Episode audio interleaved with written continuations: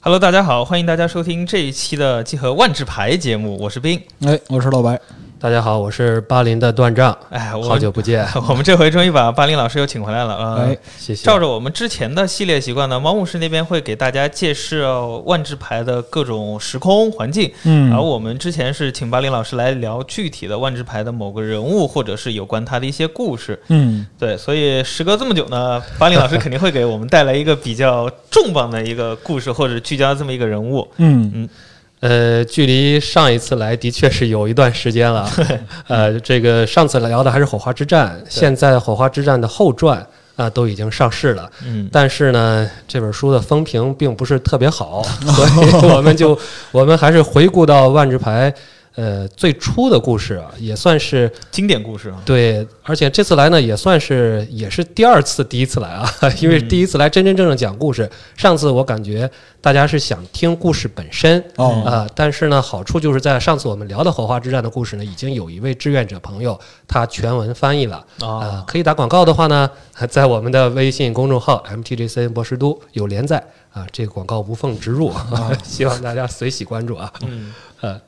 那这次要给我们讲的是一个关于谁的故事呢？呃，我先不说名字，我就先说点儿绕个兜个圈子，大家猜猜看啊。呃，正经要讲故事呢，咱们刚才说讲最早的故事开始讲起。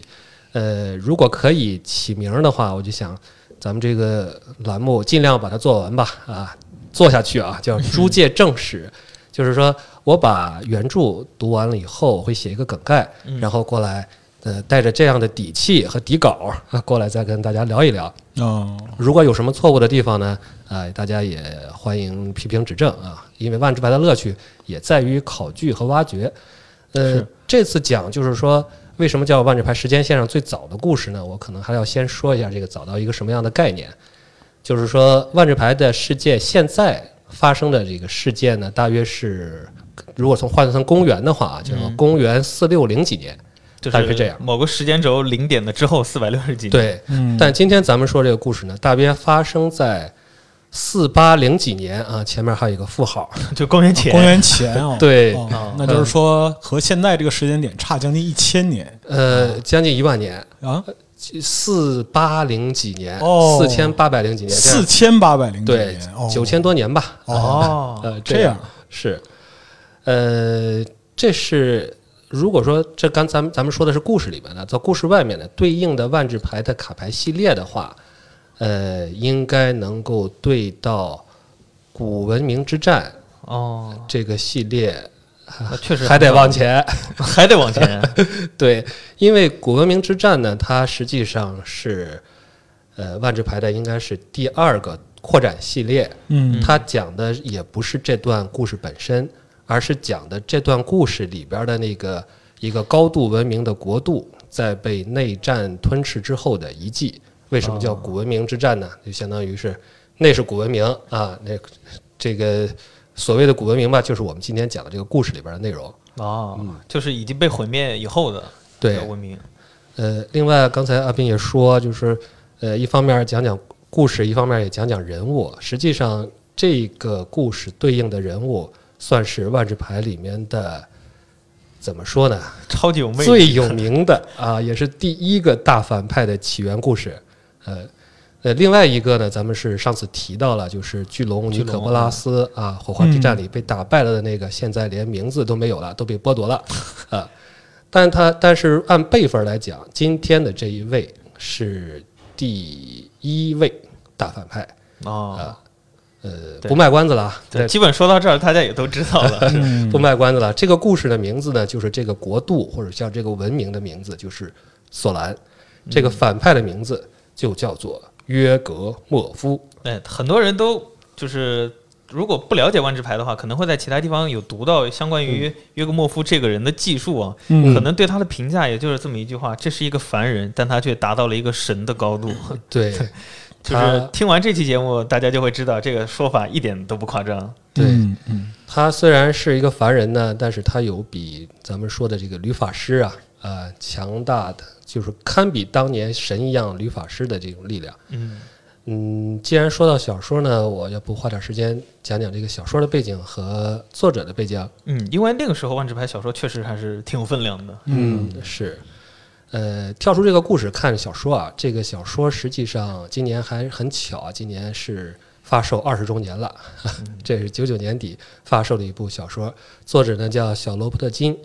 嗯，大约是在就是九九年是一个在万智牌历背景故事的一个历史上背景故事史上啊是一个什么概念呢？就是说算是一个黄金时代，对对，嗯，就是如果大家有看过一部漫画，就是消灭所有人类，使他们不能重生的时候，啊啊对对对对对他讲的那个时间世界观差不多就是九九年，然后又有很多很好的万智牌里的故事。然后他那个漫画的想法就是，嗯据说两千年人类要灭绝了，啊对，然后一男一女打打牌，擦出一些火 花什么的。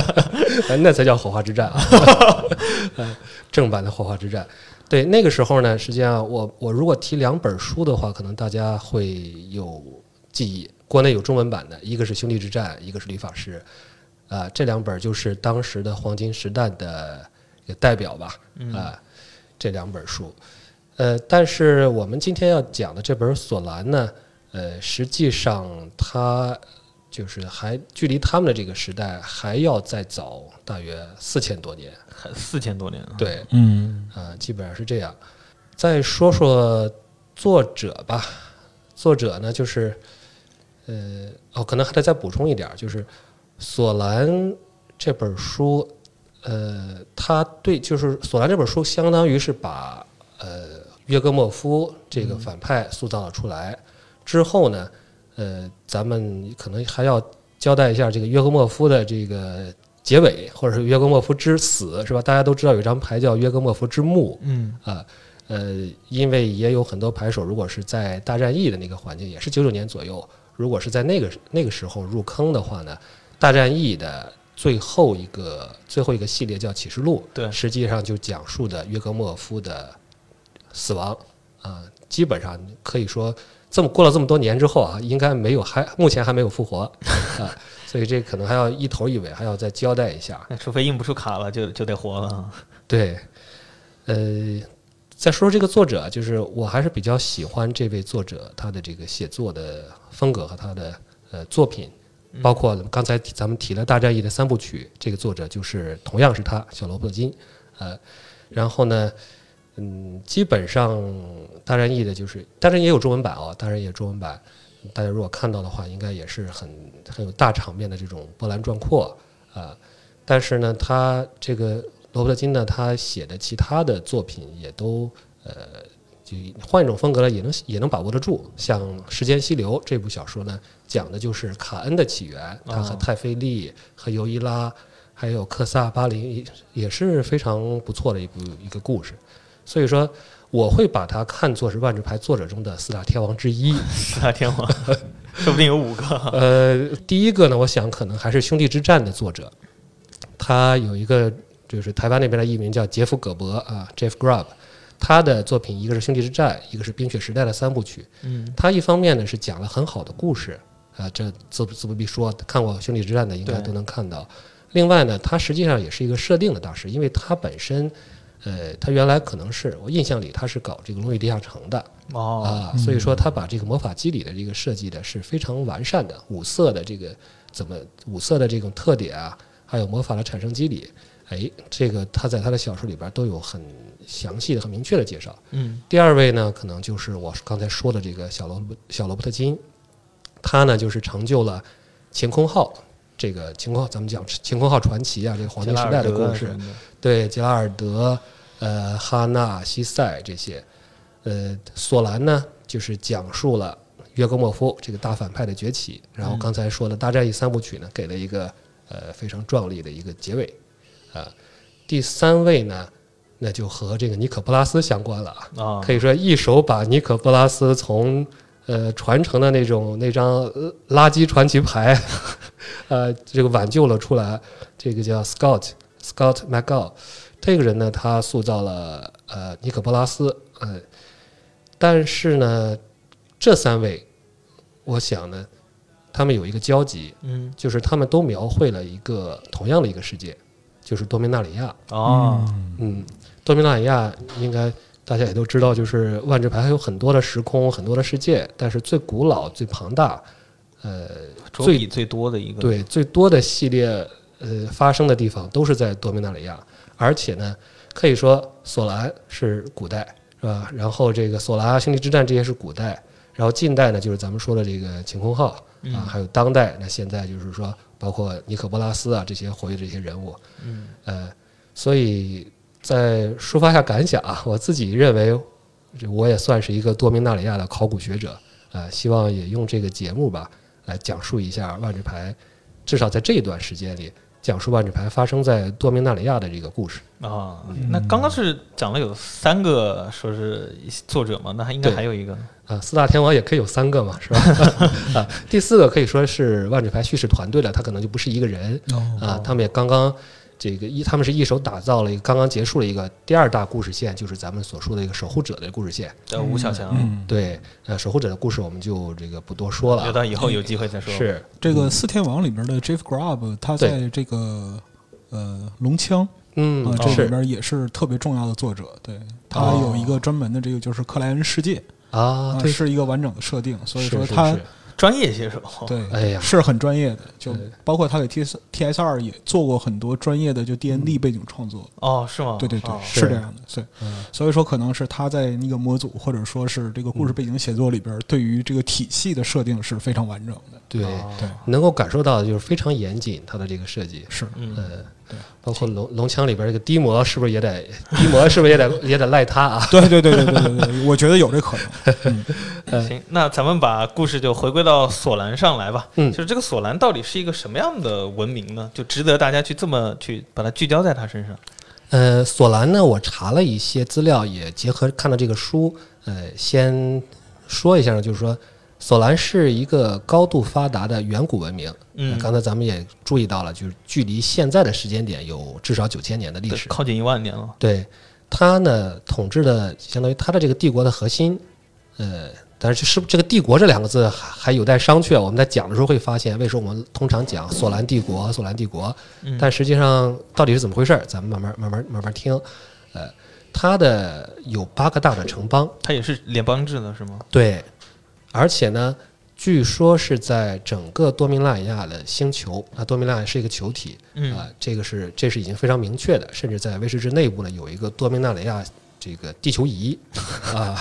这个非常非常精确的，呃，就是索兰呢可以说是一个泛星球的，至少是一个至少是一个泛星球的一个文明，哦，甚至呢有传言说它的势力也扩张到了其他时空，它都已经开始向外扩张了。哎，这是也是一个在这段故事里边也会有讲到，而且那个时空呢大家并不陌生，嗯，呃，我们可以到时候后边再说。索兰呢，它是一个有着高度发达科技的一个文明，呃，它的这个科技的核心和基础是 Power Snow。现在呢，按照万智牌的这个官方的翻译叫魔力石，之前也有翻译成动力石。还挺直译的，就是给能源的石头嘛。哎，对，呃，它是 Tower Stone、对，过去呢，我们看《兄弟之战》小说里边翻译成动力石，现在已经明确的叫这个魔力石。在索兰的那个年代呢，这个魔法，呃，不先不说魔法，就说法术力或者说这个动力，它是一种呃很常在生活中很常见的东西，可以说是一个比较高魔的一个设定。虽然说魔法本身并没有得到什么仔细的研究，那个时候的魔法并没有分成咱们现在所熟悉的万智牌的五个颜色，哎， 白蓝黑红绿啊都没有分，但是呢，这并不妨碍人们去享受这个魔力石提供的这种动力啊，制造神器啊，甚至那个时候已经出现了飞艇。嗯，你看到后来像这个呃晴空号，对，呃，在多明纳里亚飞来飞去的这个很少有这样的，就是飞艇还是比较罕见的。是但是在索兰呢，基本上达官贵人都是至少有个飞行的轿子，人 人手都开内出去，是。嗯哎很合理嘛，都是无色的神器嘛。哎，对，呃，另外呢，还有这个，甚至还有一个索兰的一个算是奇迹吧，这个帝国时代造奇迹啊，索兰神庙啊，它是一个浮在空中的神庙。甚至这个科技达到一个什么程度呢？就是说，它在这次和约格莫夫的这种内战过程中呢，意外的制造出了也许是多重宇宙历史上的第一个人造卫星， 这有点儿这比较神啊！ 那个时很候夸张了，这那个时候的故事的确是这个非常神、非常魔幻，啊但是也也同时也不妨碍它变得非常高技术。那也太迷了。对，所以这就很奇怪，就是这样一个强盛的，就是说甚至到说强盛到什么程度，就今天没有国家能够达到这样的高度的国家。我们看到卡拉德许也是一个高度的神奇文明，对对对，但是也没听说卡拉德许造卫星，是吧？ 呃，所以这个这个索兰怎么就崩溃了？呃嗯，而且呢，约格莫夫是他，也就是咱们现在都知道，他就是一个凡人，他也不是理发师，不是彭洛克，没有火花也不是龙嘛，啊，对他也不是龙啊，他就是一个人，是个医生，嗯是吧？呃，他怎么就能成为，怎么就导致了这样一个高度发达的文明就崩溃了？嗯而且他又是怎样化身成一个时空的，就是那个名字菲瑞克西亚啊，对，菲瑞克西亚之神，而且还成为很多时空的这种敌人。所以说，我们应该能从今天的故事，呃，给出一个描述吧，嗯不一定是答案啊，嗯给出一个描述。在但是呢，在讲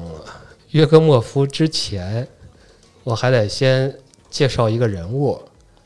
呃，很不幸呢，这个人物没有牌，哦那个时候其实有好多人物都没有哦排嘛，哎对，但是呢，到现在也没有做成牌。约格莫夫最近还被做成了牌，对吧？嗯？呃，现在，但是这这个人呢，格拉西安这个名嗯字，我尽量会减少一些这种不必要的人名，但是这个名字是必须要提的啊、因为他是非常非常重要的人物。虽然他在整个故事里面大部分时间都是处于一个半死不活的一个状态，哦，在嗯在那个文明里有这种状态存在是吗？是他呢，格拉西安是索兰帝国最杰出的神器师。嗯呃，他最呃得意他的得意之作就是法术力钻探机。法术力钻探机呢，就是制造咱们刚才所说的这个魔力石的这个工厂。嗨，说白了就是挖矿 的呗。矿工是呃，他的所说法术力钻探机呢，可能也没有牌，但是呢，我会找到一张插图，大家可以看一下。这个法术力钻探机呢，是曾经被克萨所用过的，在西瓦的法术力钻探机啊、哦甚至呢，在后面几张牌里面也会，大家隐隐约约的会从背景啊，或者从前景都能看到，比如说这个呃酸土、阻欲网。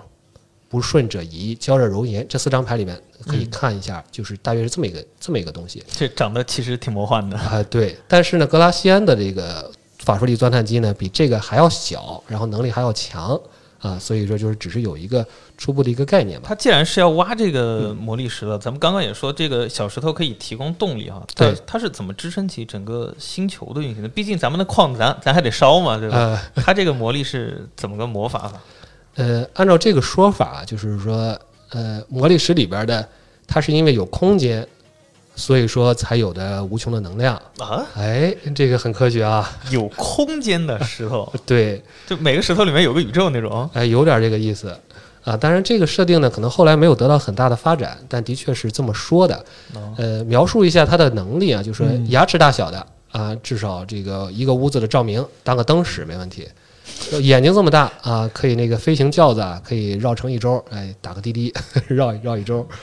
呃，如果是没没大太多啊，就对 呗然后这个心脏大小呢，说是这这都是有依据的啊， 这都是这个这个故事里边讲述的。呃，心脏大小的呢，可以说一个冬天的供暖就不愁了。嗯哟啊， 这有点儿厉害了。对，这个很厉 害呃，如果说一个人大小的就能支撑起一整座的浮空建筑，也就是说，呃，咱们刚才提到这个索兰奇迹啊，索兰神庙，啊，就只其实它的动力就只有一个人大小，嗯一个人大一个人大小的一个这个魔力石，哦，呃，魔力石呢，实际上在牌面上也会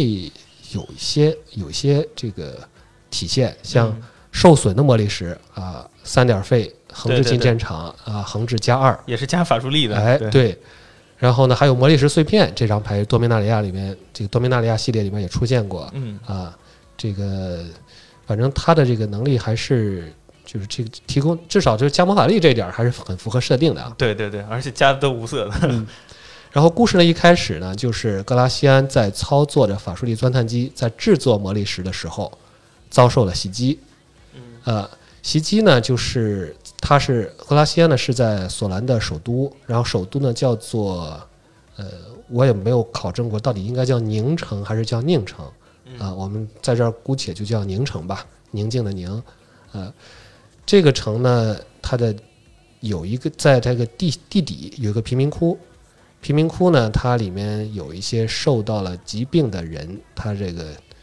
就是说被放逐的贱民， 哦，他们就趁着格拉西安在制作魔力石的时候呢，偷偷闯了进来。呃，因为他们认为是格拉西安制造的这些魔力石呢，导致了他们的疾病啊、新能源嘛，总会有点争议，对，而且呢，也是他把格拉西安看作是这个整个索兰文明的压迫阶级的代表。虽然他是一个发明家，但他是也是一个也算是一个有着呃政治地位的一个官员。 听起来好像很合理的。就就你说我拿个石头跟你说，我可以把这个屋子都点亮，他说那肯定有辐射嘛，是 不是？哎，你还说 对 了，还真逻是辑后有边点奇怪，说实话。后边还真是这样啊。 然后他呢也是非常就是很有这个很有特点的进行的复仇啊，他就把他新造出来一块魔力石插到了这个格拉西安的身体里边去了。哦，就给他捅了，对，当然当然没有捅死，因为捅到肚子上了。呃，但这个问题呢，就让这个首都的这些医师啊，就非常的难办，他们不敢取出来。而且呢，如果说是因为这个魔力石呢，还有一个特性就是，如果你对它使用魔法，它还会把魔法吸收。 这个那这有嗯点不讲理了。呃，对啊，这个事故事的设定就是说 很有有趣的在这里。那治不了了，抬回家了 吧？是，最后呢，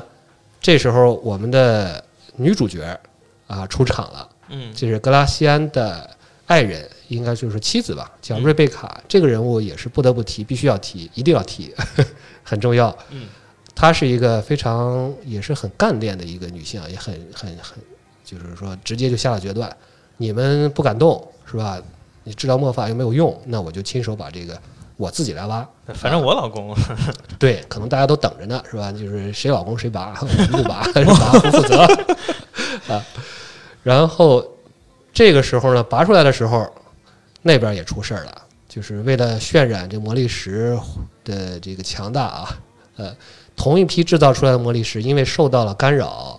呃，也引发了另外一处的爆炸。啊，就是跟他一起挖上来的那一批吗？对，就是他在做那魔力石的时候，这不是被这个贱民所呃袭击，嗯，呃，袭击以后，这个魔力石照说应该都是这种呃圆形的、比较完美的这种这种这种这种形状的，嗯，所以这批就没有做的特别好，所以说就有这个，所以说才能捅进去嘛。啊是，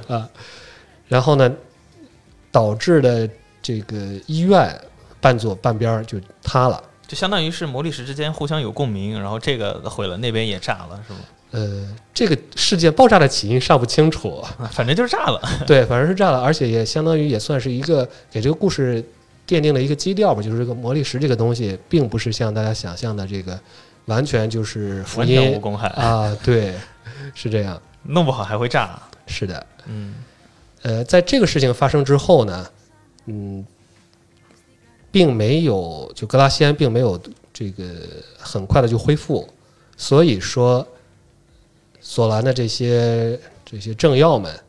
因为要保全格拉西安的这个性命，毕竟他是帝国的首席神器师，，对，所以呃无所不用其极，什么办法都想了，最后想到了最不得已、最没有办法的办法，就是将已经被放逐的约格莫夫召回到首都来。就是已经被他们开除的老医生又给喊回来了。啊对，这个老军医。 但是约格莫夫那个时候呢，正值壮年啊，时年三十五岁。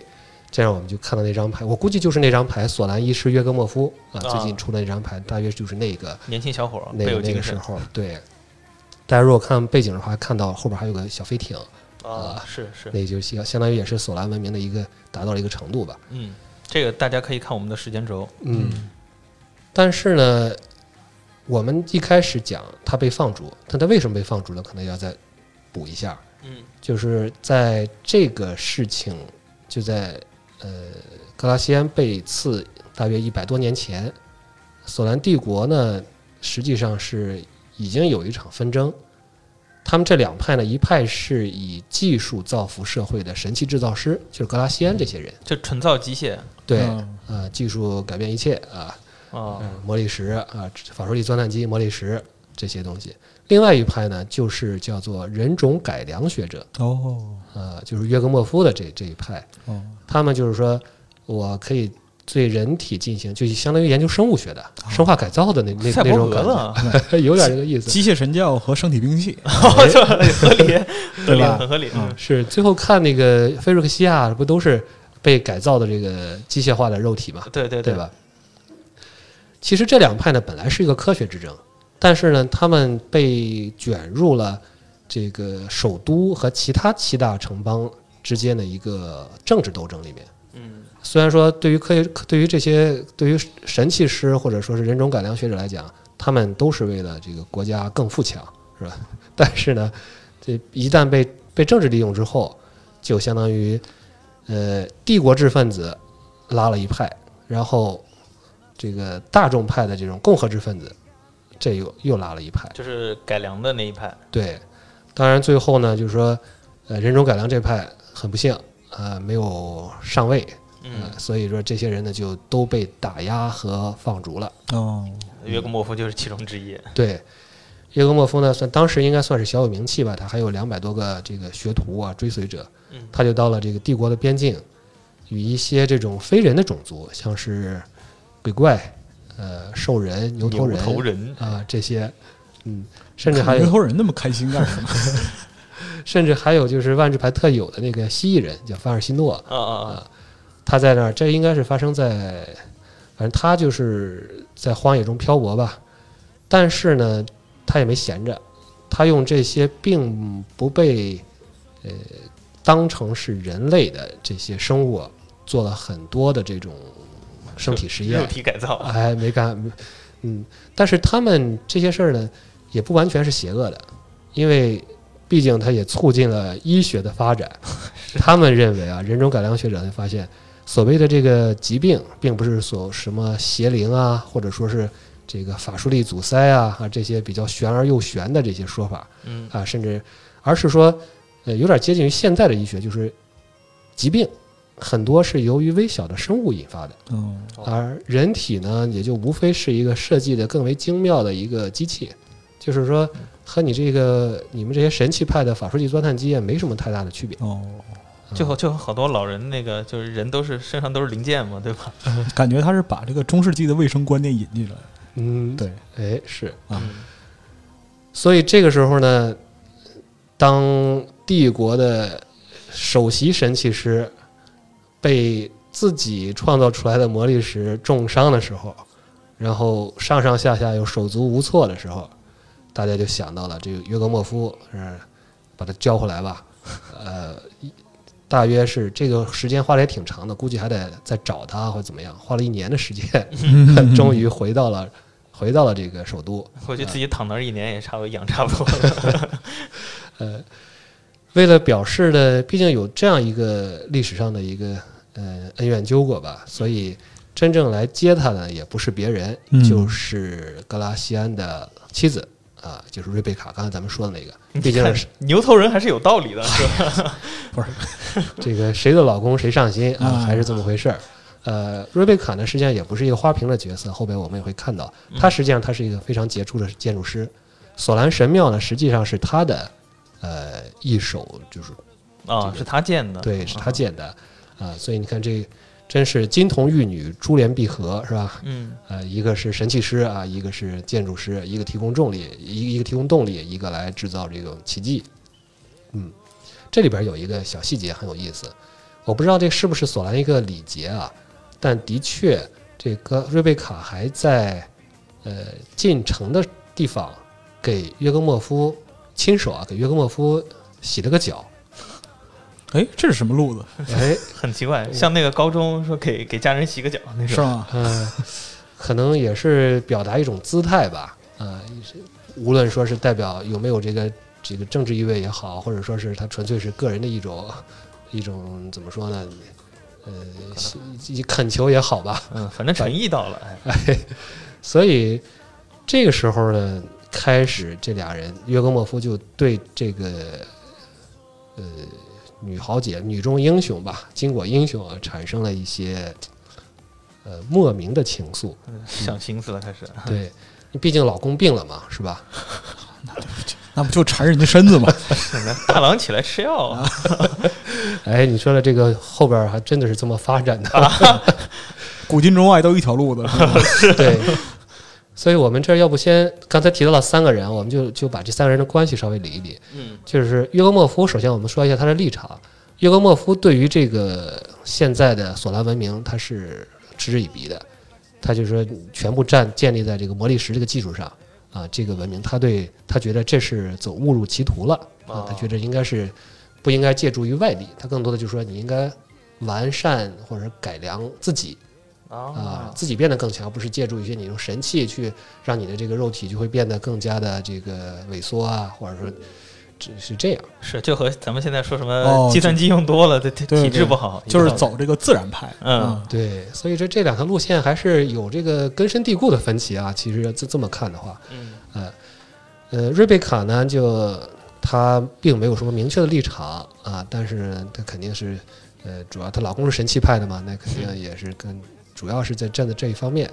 但是呢，她还是因为经过了一年的这个格拉西安一直没有治好，所以她对约格莫夫的这个治疗还是抱还是有最后的希望，不啥管是偏方都信了，反正哎，不管怎么样，你说这神器吧，你到真正的到治人那个方面，还真解决不了问题。嗯，呃，格拉西安的这个态度呢，就是他当年就认为人种改良就是邪魔歪道啊、这就是属于这个违背伦理道德啊、甚至说他当时在流放的时候，就是像他投的就是赞成票啊，流哦放赞成票，所以他本身肯定对约格莫夫这个所谓的医生，还有他所谓的疗法就不信任。嗯对于瑞贝卡这种病急乱投医的行为呢，也未必没有怀疑。是啊，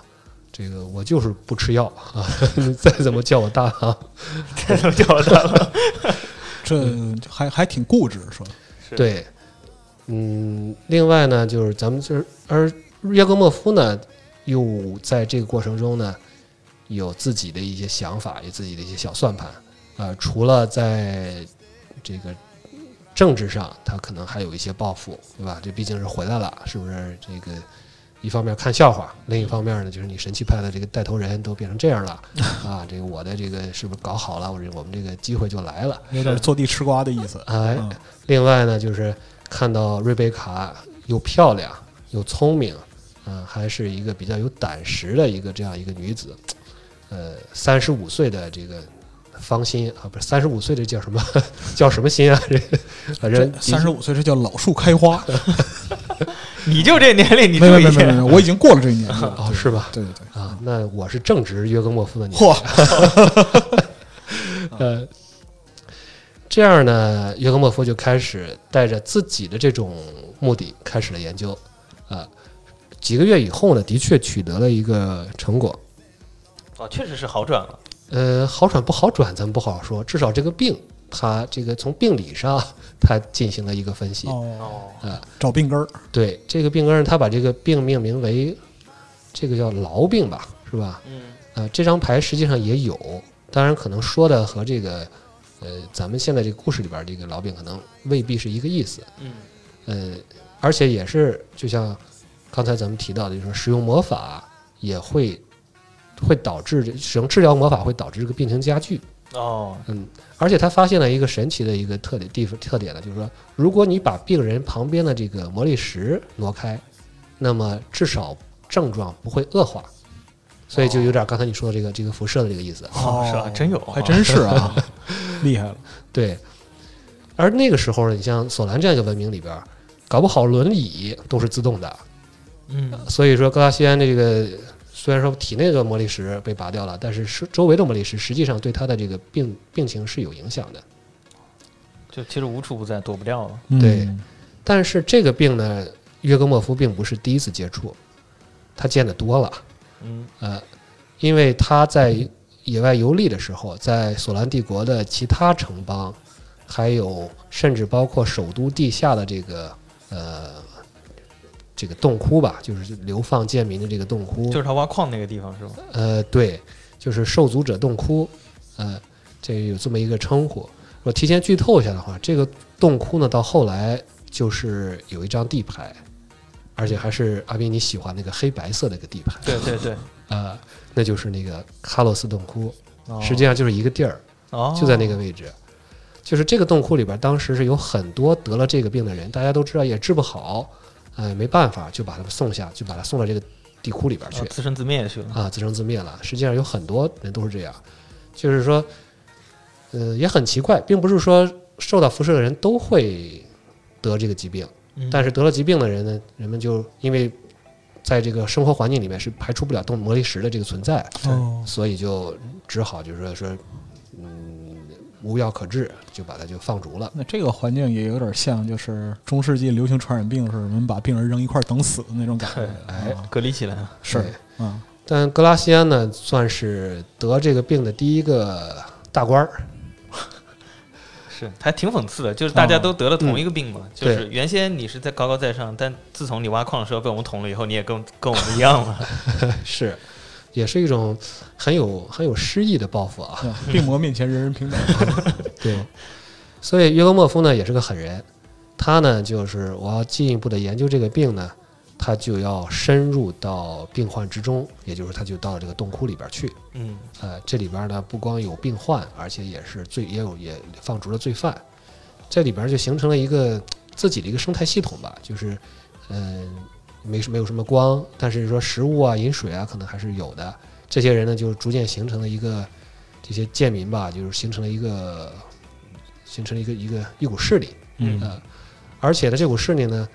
无论说是你上面的地上的这个政府去来跟你谈判啊，还是说来派兵攻打，都没能成功的把他们降服，哦，所以最后呢，就是呃各个出口啊、呃封住啊、呃严加把守，嗯，然后呢，主要有一个就是在各个出口处就就是说布设重兵吧，嗯哦但是还是允许普通的市民呢经过申请到下面去这个如果看看亲友啊。啊、送送送送衣服，送送药啊，但是不能送武器嗯啊，就形成这么一个比较奇特的一个制度。监狱了。有一点半拘禁的意思。对对对，啊，约格莫夫呢就这么下去了。啊，当然他也不是傻乎乎的下去，他身手也比较了身手了得啊，手里还带着一个呃带毒的一把刀啊，哦就下去了。我这把刀可是有毒的，舔。哎，呃，他这样下去以后没白忙活，他找到了找到了那个当年刺伤格拉西安的人，然后这个人的名字如果我说出来的话，大家可能又会发出哦的声音。嗯他就是基克斯。哼，哦，年轻的小孩儿。对，基克斯这个人物呢，如果是看这个《律法师》这部小说里边，你会提到他相当于是效力于，呃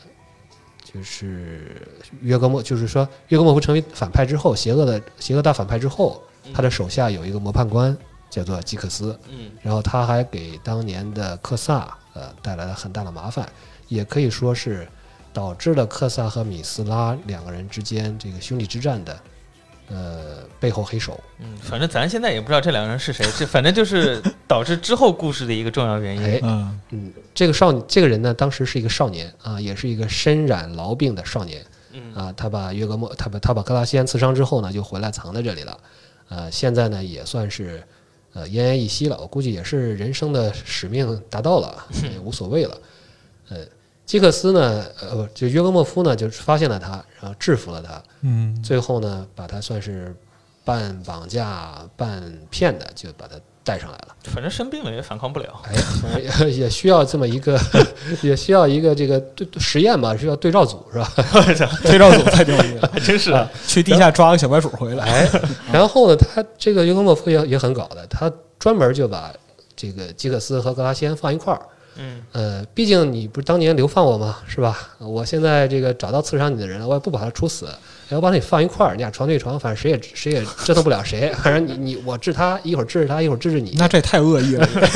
对，所以你就看约格莫夫这个人还是很有意思的啊。嗯所以一个贱民，一个贵族，那两个人就是躺在床上，反正天天就是憎恨的眼光相互对视啊，又遭受了共同的疾病，也没法再分个你死我活啊，就是就这么一个状况呢，又持续了一段时间。呃，为什么没有进展呢？呃，我们不知道啊。约格莫夫心里应该知道，但是他也估计揣着明白装糊涂。 呃，但过了一段时间以后呢，咱们再就是提一下约格那个格拉西安的爱人，就嗯瑞贝卡。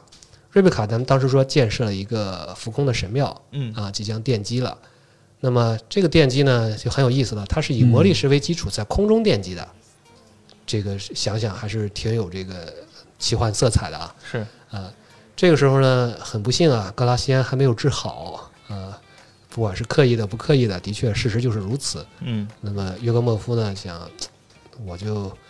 我就替他去一下呗也是吧没什么道理，反正、啊， 是，他怎么就自作主张了呢？就那那反正也躺着呀，你 是是是，那倒是对，对他呢，因为这个时候我的我的感觉啊，就是他已经取得了瑞贝卡的很很大的一个信任啊，而瑞瑞贝卡呢也逐渐逐渐的对他是有点言听计从的这个意思哦，啊，嗯，相信也会有一定的起色，但是呢，就是也没动什么，也没少动什么手脚。嗯像这次，这个神庙即将奠基了，格拉西安，你说我我格拉西安肯定说过，我猜啊，这是故事里没写，说我要坐着轮椅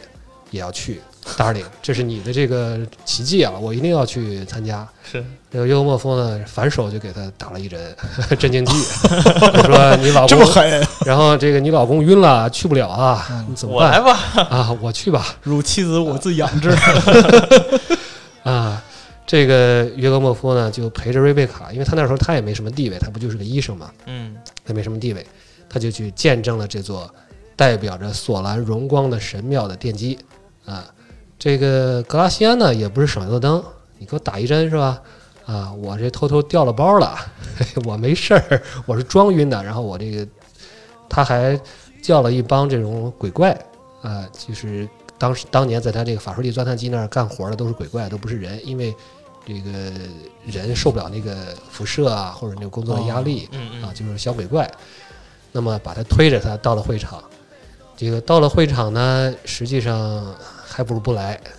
因为看到约格莫夫献上了一个友善的拥抱对他的妻子，哦，哎呀，就是祝贺你啊，成功了。可能这本来没什么事儿，哎，其大家可实约能格都嗯抱莫我。夫也知道他是装晕的， 故意气给他看的。哎，老弟，这顶帽你拿好，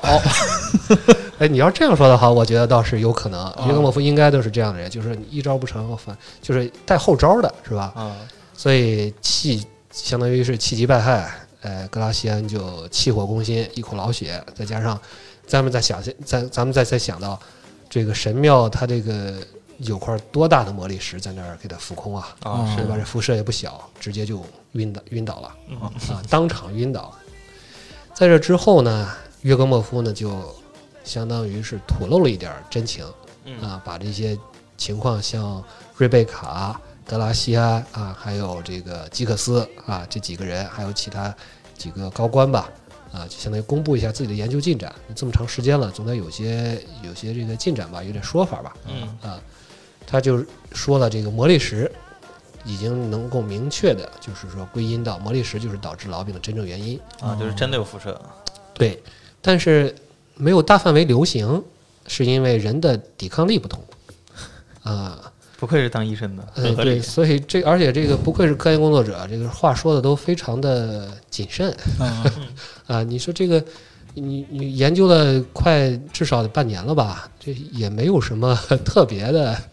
就就得这两条结论，呃嗯，只能说非常严谨。嗯对，其实就像医院医生似的，就他面对一些重大抉择，只是提供你建议，他从来不告诉你说应该做什么。嗯对，嗯，所以咱们就看看这几个人的反应啊。呃，基克斯，基克斯很高兴，哎，你活该，两 个字， 啊好好三个字，非常活该。啊呃，你们这些高高在上的这些地表的这些这个城里人啊啊、这就是你们的报应啊、啊！但是呢，同时又是误伤其类啊，就觉得一方面是自己，又想到自己在这个地窟下面的这些，呃，就算是同族吧，嗯也未必是亲人，他感到很担忧。毕竟呢，这个地窟离着法术力钻探机的这个就是钻探部分还是更接近的，嗯也就是说他们接受了本来就已经得病了，然后呢，这个辐射还，呃，还就相当于还会再接受到这个辐射。这是基克斯的这个听到的一个心理，嗯格拉西安呢肯定是不信的，啊，他觉着你这个把问题全部归咎到魔力石上，那你这是给人种改良派给你们自己派翻案啊！你是想通过这种方式制造恐慌，嗯然后摧毁到就是说，甚至说要把整个帝国。就是根基，你是要嗯要要在要在，你这要撬动整个帝国的这种强盛啊、文明的这种根基啊。嗯这是格拉西安的这种，呃，这种想法。瑞贝卡呢，可能想的没有这么多，呃，一方面呢，担心的是她丈夫，啊，另一方面呢，她也开始担心自己了。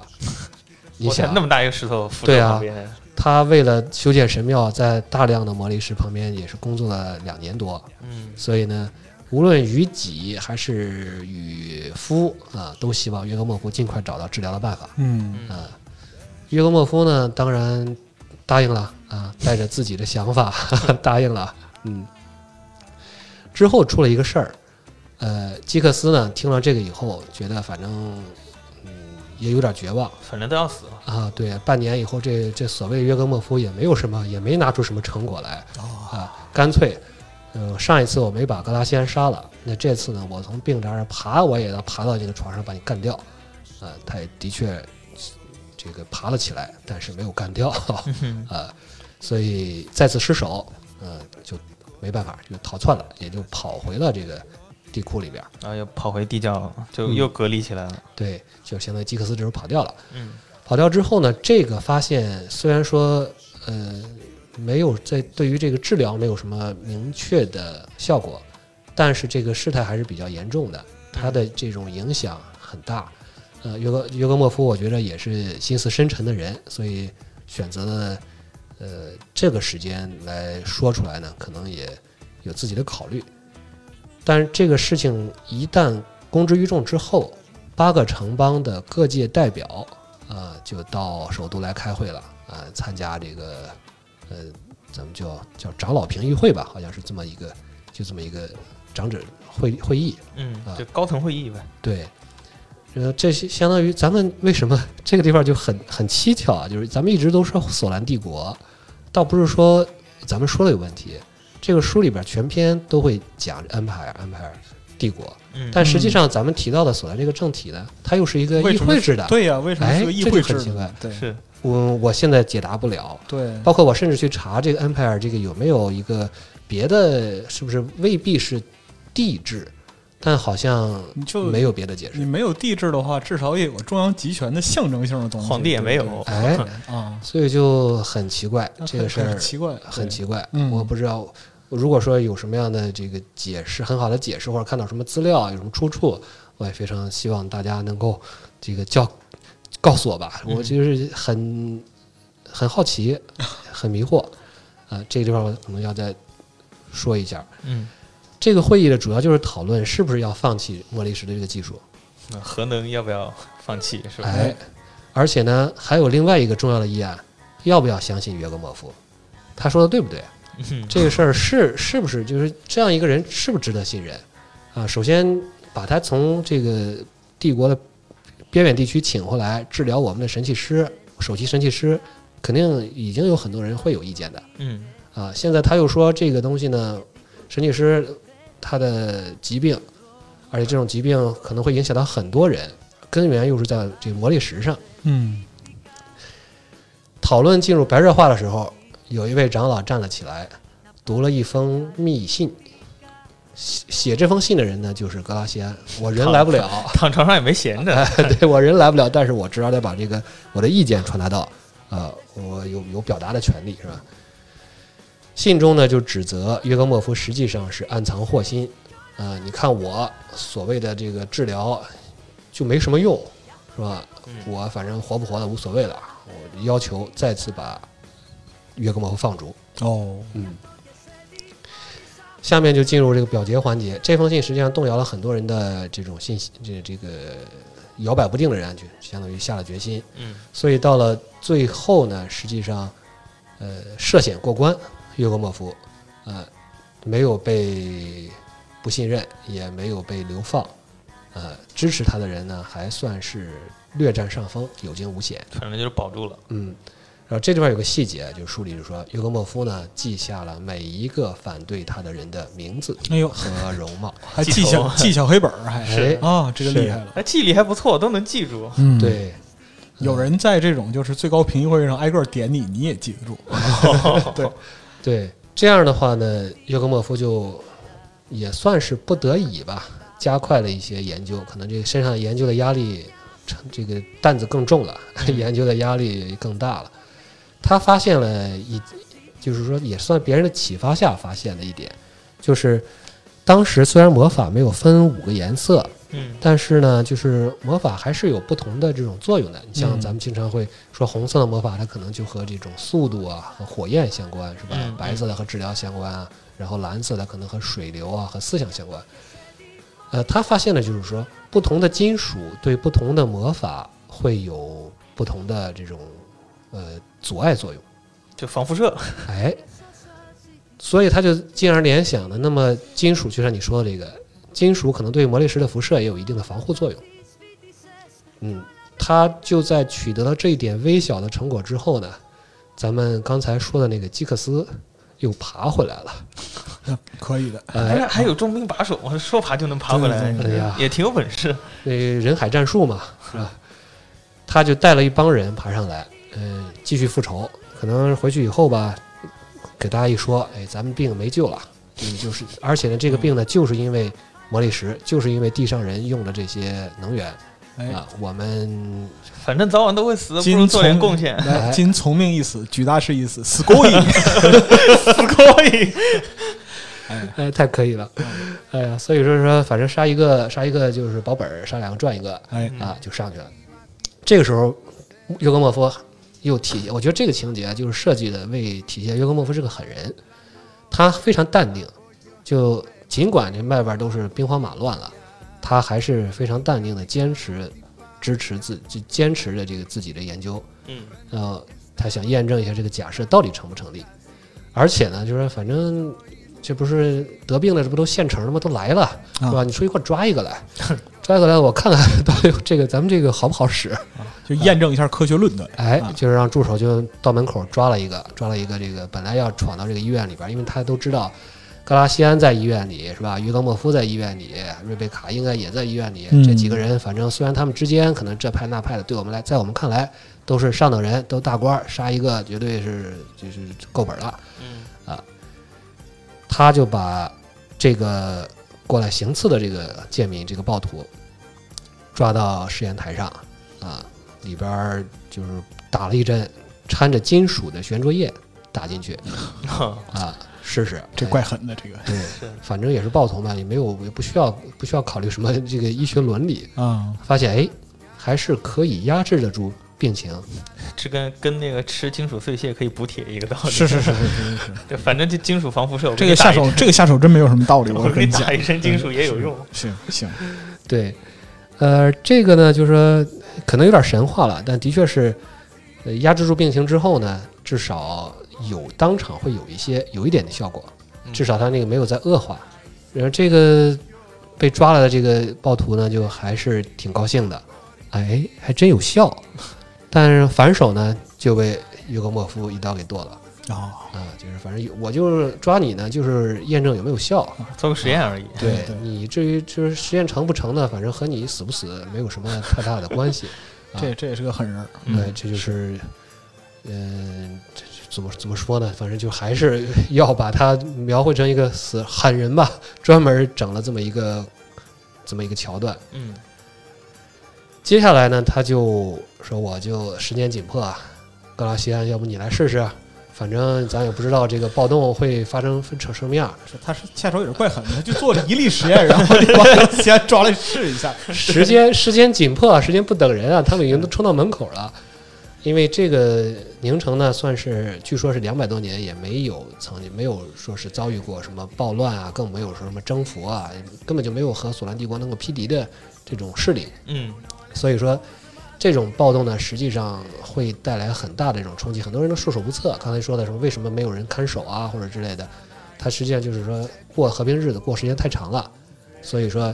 这场暴动呢还是有很大的这种影响的。疏于训练嘛，平时都，对，嗯嗯，反正格拉西安也不能反抗吧，反正到时候已经是是没啥，就绑在绑在床上，嗯，反正你打就打吧。但这个时候呢，瑞贝卡并没有在格拉西安的身旁，因为你像咱们经常说这个“久病床前无孝子”啊，嗯呃，老公病了这么长时间，瑞贝卡也不见得就天天来陪床，嗯特别呢，约格莫夫还时不时的要向瑞贝卡展这个展示一下献献殷勤健康男人的魅力。哎呦，我 操！好像啊瑞贝卡没有别的也是意一个思，没有别的意思，就是说，呃，你看有野心是吧？有抱嗯负，整天我估计约格莫夫对自己也是，你看那张那张牌是吧？帅了一逼啊，呃，对，这这头发是吧？小头梳的也也不错，小头穿的儿也锃亮很，帅，是吧？ 嗯，天天就在这有意无意的在这儿晃啊。也给你今天跟你说点，哎，我有成果了，今天有有成绩了啊，这样的，谁是就在你再对比一下，在病榻上辗转反侧的这个 这个老公，是吧？谁高谁下，你心里肯定还是会会有些这个这个想法吧。嗯但瑞贝卡这个时候并没有说对约克莫夫有有动情啊或怎么样啊，那是后面的事儿。 提示一下是后面的事儿嗯。为什么说他在这个时候暴乱的时候呢？他是还在继续在督建那个索兰神庙，所以这事儿相当于把他在故事里边把他放到一个比较危险的这么一个境地。嗯呃，然后基克斯呢，正好又是也是带了一一帮人要去呃神庙去，相当于要毁掉索来报兰复这个象征。呃他报未仇必来了知道瑞贝卡在哪儿，但是他至少我要把你现在建的这个神庙给你毁掉，这些算是你们这种呃文明的象征啊，或者是嗯城市的压迫的标志啊，不管怎么样啊，他要去去报复。呃，这个桥段设计呢，我觉得就是为了体现约格莫夫英雄救美啊，因为到后来的确是约约格莫夫在取得了一定的刚才咱们说这种效这个药效之后呢，呃，带着这个学生，带着医馆的这些这个医生啊，就到了神庙，嗯救下了瑞贝卡。哦，就是基克斯要守城的时候，忽然从天而降一个约格莫夫说：“且慢，哎我给你打一针试试。哎，你还说对了，他真的就是要打打这一针哦，啊！当然，基克斯呢，反正这个时候也有点意思。啊这个这个人物的性格，我们后边还可以再再提。他在但是这里呢，他是这个半信半疑的他呢，接受了注射，嗯”这也有点儿能够体现出他的这个性格啊，就是毕竟还是想活，啊，少年嘛，哎是，他还是想活，容易上头所以他也看到了起这个怎么说呢，这个金属的悬浊液在注入体内以后起到了效果，嗯所以说约格莫夫呢，咱们看看救了美救了美人是吧？嗯然后阻止了暴乱，这是相当于名利双收啊。嗯是所以这一点呢，我想，嗯我看的时候在想，这个以约格莫夫的这种心计深沉，会不会是他故意安排的？呃，后面如果是有一些情节可能是这样的，但是在这儿呢，我感觉可能真的是他人生中把握最就是相当于把握住了一个最重要的机会。啊，虽然书里没有明确交代，但感觉这我的些感觉啊都是这他我自的己感觉设的局啊。对，大家可以可以探讨。后面我觉得这种设局感是特别越来越深了。前面就是咱们讲的之前，我包括对于他这个研究进度为什么这么慢啊，或者之类的，故我意是的，猜测的，肯定是有这方面的考虑，嗯但是至少没有明写。但是真正的说，你看他一度刚才这，咱刚才咱们讲了这个评议会，差点就把他又又给他投死是吧？狼人杀 天黑请闭眼是吧？又差点把他给投死。有一种绝处逢生的感觉。嗯，对，我觉得就是这个时候，真的，你说他从神一介凡人到最后成为一个像神一样的这个这个这个反派，它总有人生总有那么关键的几步啊就，转折我点觉得这是最关键的一步。哎，那其实这个索兰的故事啊，整个要讲起来还是挺长的，所以我们嗯对这次的节目会分为上下两期。嗯，我觉得上期到这个它的重要转折点哎停在不错这儿就挺好的。哎，挺好，就是嗯这个时候忽然从天而降说：“哎，且慢，我给你治好了。”来，我给你暴哎打一针嗯乱阻止了，然后那边格拉西安也病情稳定了，然后对他他老婆 Rebecca 也说：“哎，你看这个局势都被你稳定下来了，是，嗯，接下来会有什么样的发展呢？”对哎，我们等到下一期节目再说。好可，以，这还留扣子，是嗯可以的哎哎，嗯那非常感谢大家收听我们这一期的节目，我们下一次节目再见，哎拜拜。拜拜谢。谢，再见。 Labios rojos que arden de pasión.